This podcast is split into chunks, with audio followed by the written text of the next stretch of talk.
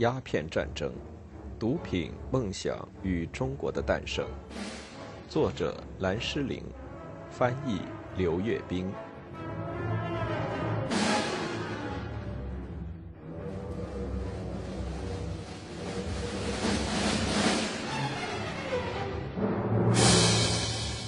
与林则徐一样，义律的出身也很正统。他出生于一个素封之家，他的祖父是个伯爵，父亲是个军人外交官。1772年，在对土耳其的战争中，以真正英国式的勇气而举世闻名。1815年，受十年前战死于特拉法加的民族英雄纳尔逊所造成的风气的影响，年方14岁的义律做出了自己的职业选择。下海成为海军一员，他在海战炮火下度过了一个人性格形成的十四年，在摇晃不定的桅杆上爬上爬下，在剧烈颠簸的甲板上摸爬滚打，狼吞虎咽吃生满了象鼻虫的发硬的食物，这一切为他在中国遇到的凶险做好了准备。一八三四年，他作为侍卫长，随绿劳碑迈出了踏上十九世纪中英充满纠葛的舞台的第一步。当绿劳碑勋爵的舰队冲破阻力，试图驶进广州时，他稳坐在其中一艘军舰开阔的甲板上，一把遮阳伞下面。不过，绿劳杯的这次冒险运气相当不好。1830年，义律跳下军舰，进入外交部，在西印度群岛的英属圭亚那担任奴隶保护官。两年时间里，他在那儿的经历把他变成了一个热诚的废奴主义者。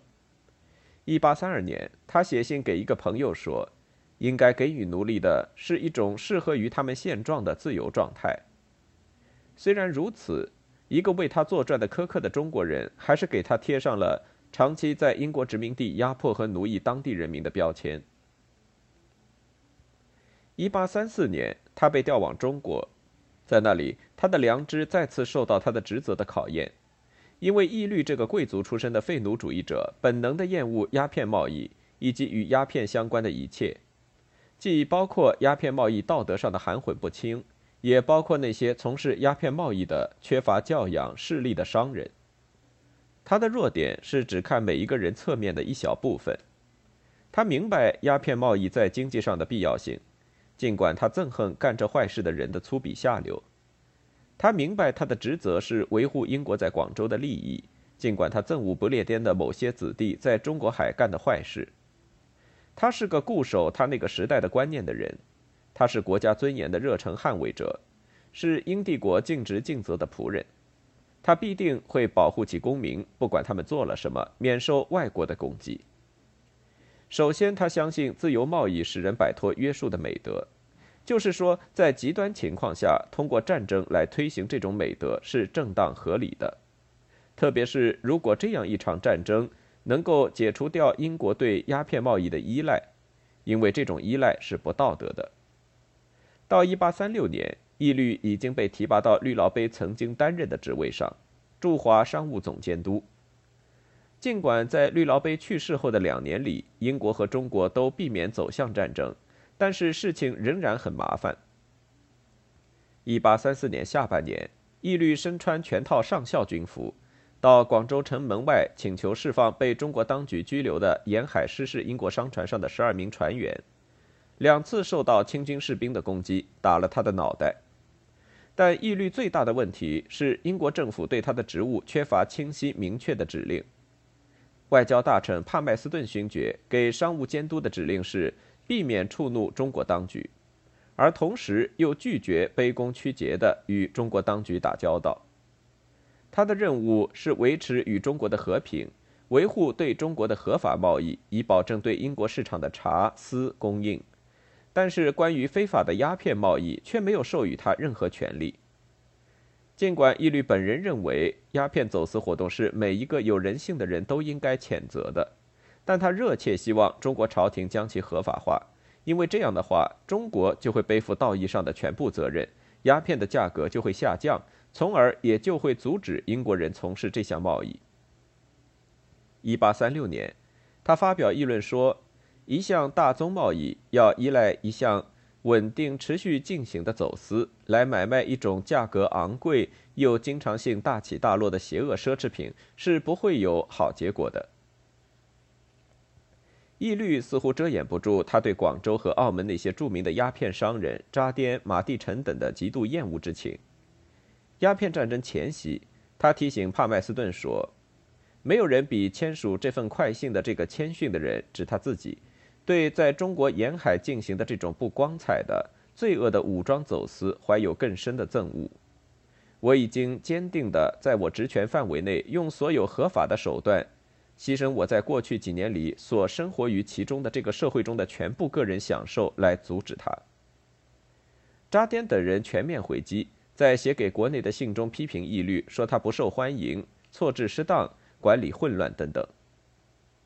然而，义律知道，如果没有鸦片，英国对中国的贸易就会陷入逆差，正如他在1837年2月2日所说。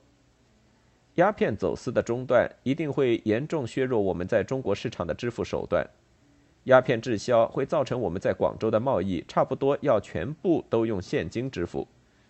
这个市场已经饱和，在这种状态下，阁下可以判断出目前鸦片销售的不景气势必给英国对华贸易带来怎样严重的危害。一八三七年，他面临着两个选择。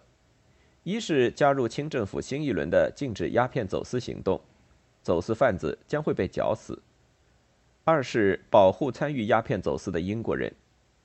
当此之时，他选择了与后者站在一起，给英国驻印度总督奥克兰勋爵写信，请求他派遣一艘战舰，只是他向英国贸易提供实际的支持，而不给英王陛下政府在任何敏感微妙的问题上带来麻烦。尽管没有明确的权利，义律仍然尽职尽责地保护英国臣民的生命和财产安全。不过，与此同时，他也请求外交部扩大他的权力范围，以便他能维持漂洋过海来到中国这个地区活动的国王陛下的臣民的秩序。海军部拒绝了他的这一请求。社交上被澳门的外国商人们所孤立，家庭不得团圆。政治上和语言则在广州遇到了挑战。伦敦给他的指令相互矛盾，更令人抓狂。1839年，查理义律处于极度紧张的状态之下。义律得到林则徐采取唐突的新措施的消息时，正在澳门。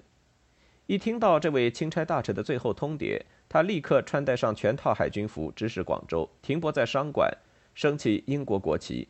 以回应外国商人们的欢呼声，他向帕麦斯顿如此报告。他发现，在广州的外国人是分为不同派别的。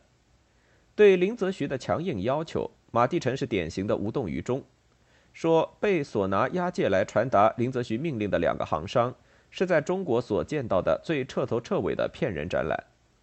其他人则缺乏英国人应有的临危不乱。据一个美国商人说，吴秉健被吓得瘫痪在地。行商们一时间都很担心他们的生命和财产。义律到来之前，商人们尽最大努力阻止林则徐，发表了一个模糊的声明，说反对鸦片走私是同人给予全体一致之感情。林则徐不为所动。行商们传来他的反应是：如果不交出鸦片，明早十点会到他们的商馆，那时他会向他们表明他将怎么做。外国商人们问林则徐是否会真的说到做到，行商回答说他会说到做到。于是英国商人打算妥协，将要交出大约一千箱的鸦片。他们被告知这没有用，林则徐要的是全部的鸦片。他已经发布了对英国大鸦片走私贩子滇地的逮捕令。滇地拒绝去见钦差大臣。林则徐的代表声言，他将在滇地住处外露宿。直到滇地跟他走，滇地则告诉他会为他准备食宿。义律毫无畏惧的一脚迈进了这个死胡同，将滇地置于他个人保护之下，匆匆忙忙给帕麦斯顿写了一封慷慨激昂的快信：“我决心赶到商馆，否则就牺牲在路上。”在林则徐的压力下，义律似乎经历了一次奇怪的蜕变。一八三八年十二月十七日。他还在痛斥鸦片贸易极不光彩，表示他准备把英国鸦片走私贩子的命运丢给严厉的中国法律去制裁。现在，他则庄严地发誓要抵抗对外国人及其财产的侵害。作为女王的官员，这是我的首要职责。滇地也变了，他不再是一个外交难题，他成了用义律的话说，我们在广州最可尊敬的商人之一。换句话说，一个疲倦不堪的政府公职人员。和一群难以管理的外国鸦片走私贩子，开始将他们自己重新塑造为一个团结的、受迫害的无辜者群体。林则徐被义律的干涉激怒，下令停止了所有贸易，并发誓要封锁商馆，直到把所有可买卖的鸦片全部交出来。三月二十四日下午八点，他下令所有的中国雇员撤出商馆。不到半小时，商馆就成了死一样的地方。通常情况下，商馆所在的区域以其喧嚣热闹而闻名国际。茫然的欧洲人描述说，这个地方有来自世界各个角落、说各种语调的成百上千种不同的声音，有各种型号、形状和颜色的船只云集，有各种锣声、喇叭声、号角声和鞭炮声汇合在一起的喧闹。整个这个地方到处是投机分子。一八三零年代中期，一个苏格兰访客观察到，有开店的，有理发的，有江湖郎中，有小偷、流氓无赖、流浪汉以及苦力，还有卖水果的、玩怪异表演的，有无业游民从他们衣服的皱褶里捉虱子，然后用牙齿咬破，有乞丐和营养不良的儿童，有向广州的水手发号施令或吆喝自己跟班的外国人。此后，三百五十多名外国商人在广州又待了四十七天。在此期间，各商馆之间的街道上和广州城里布满了一千名全副武装的武便、士兵、仆役和苦力。城南的水道被用平底帆船层层阻塞住，甚至行商们也被召集来监视商馆。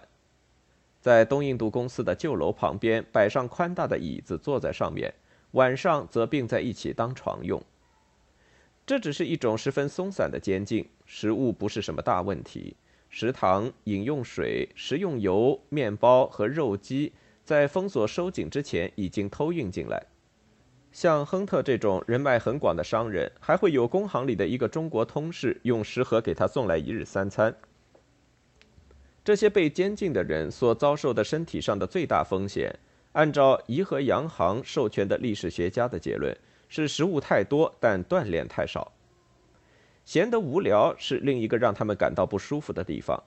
他们临时凑合起一些娱乐活动打发这种无聊：斗蟋蟀、玩跳背游戏、爬旗杆、喝啤酒、和保镖们说闲话等等。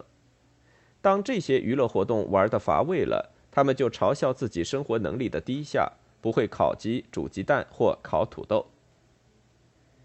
被围的第三天。三月二十七日上午十一点，义律做了两件被中国历史学家们一致视作他善于搞阴谋诡计的明证的事。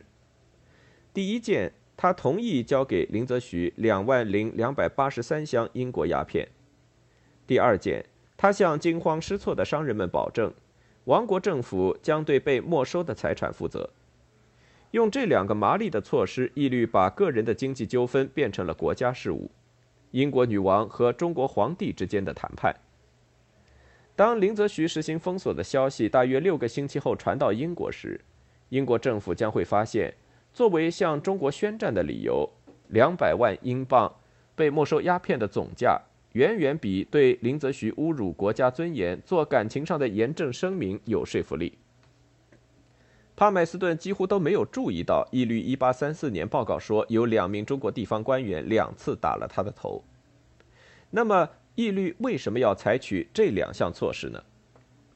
在给帕麦斯顿的快信中，义律说他所处的令人绝望的形势迫使他不得不采取行动。4月2日，他写道：“在我们与这个帝国的交往中，他的政府无端地发起侵害英国人的生命、自由、财产。”和冒犯英国政府尊严的行动，这是第一次他们剥夺了我们的自由，我们的生命掌握在他们手中。与此相反，义律的敌人们则指责他毫无必要地插手于林则徐和英国商人之间形成的僵局，激化了林则徐和鸦片贩子们之间的矛盾。首先就是招致了林则徐的封锁。而英国人的生命和财产安全，据扎颠1840年对英国下议院一个选举委员会说，在林则徐采取封锁措施的时候，他们并没有受到威胁。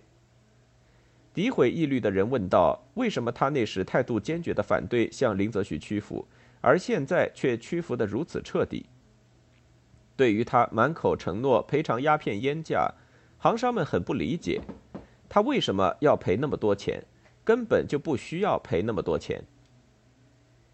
我们永远不能明确的知道查理义律想要达到什么目的，他没有留下可供我们进行详细分析的日记或回忆录。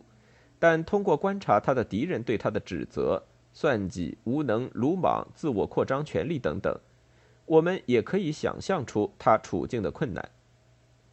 林则徐与他的前任们不同，他是个毫不妥协且不受腐蚀的禁烟斗士。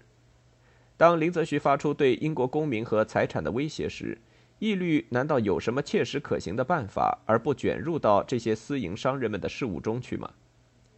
林则徐威胁要既停止鸦片走私贸易，也停止合法贸易。他采取的措施将对英国的茶、丝和金银供应也有明显的影响。尽管商馆中没有人挨饿，英国人没有做任何形式的让步，也没有人逃跑，而且被监禁的商人们害怕这场小打小闹在外国人的某种挑衅下真的变成战争。如果停泊在黄埔的外国军舰冒险冲破封锁攻击广州，平素沉着冷静的威廉·亨特推测说，中国人可能会发动攻击屠杀我们。最重要的是，到1839年，义律已经是怒气攻心，他被帕麦斯顿的前后矛盾，被他自己对鸦片贸易的憎恨，而又对其无力进行管控而弄得精疲力尽，他不得不反复告诉清政府官员。他没有力量赶走英国的鸦片船。作为回应，接见他的中方代表讥讽他说：“他还被看作适合当商务监督吗？”于是他一次次地发现自己处于一种屈辱的境地。他交出鸦片，或许是希望激起外交大臣某种明确的反应，像他之前的绿劳杯一样。他似乎真的曾经相信，一场短平快的战争会痛痛快快地解决双方的问题。四月十一日，他写道：“我觉得可以肯定，使中华帝国沿海免于糟糕的战争，不论是对外还是对内的唯一手段，就是女王陛下政府采取迅速、强有力的干涉政策，以澄清所有错误，一劳永逸地有效防止犯罪行为和苦难。综合考量，这一措施不仅已成为对英国公共利益和国格的重要责任。”也是对中国政府的重要责任。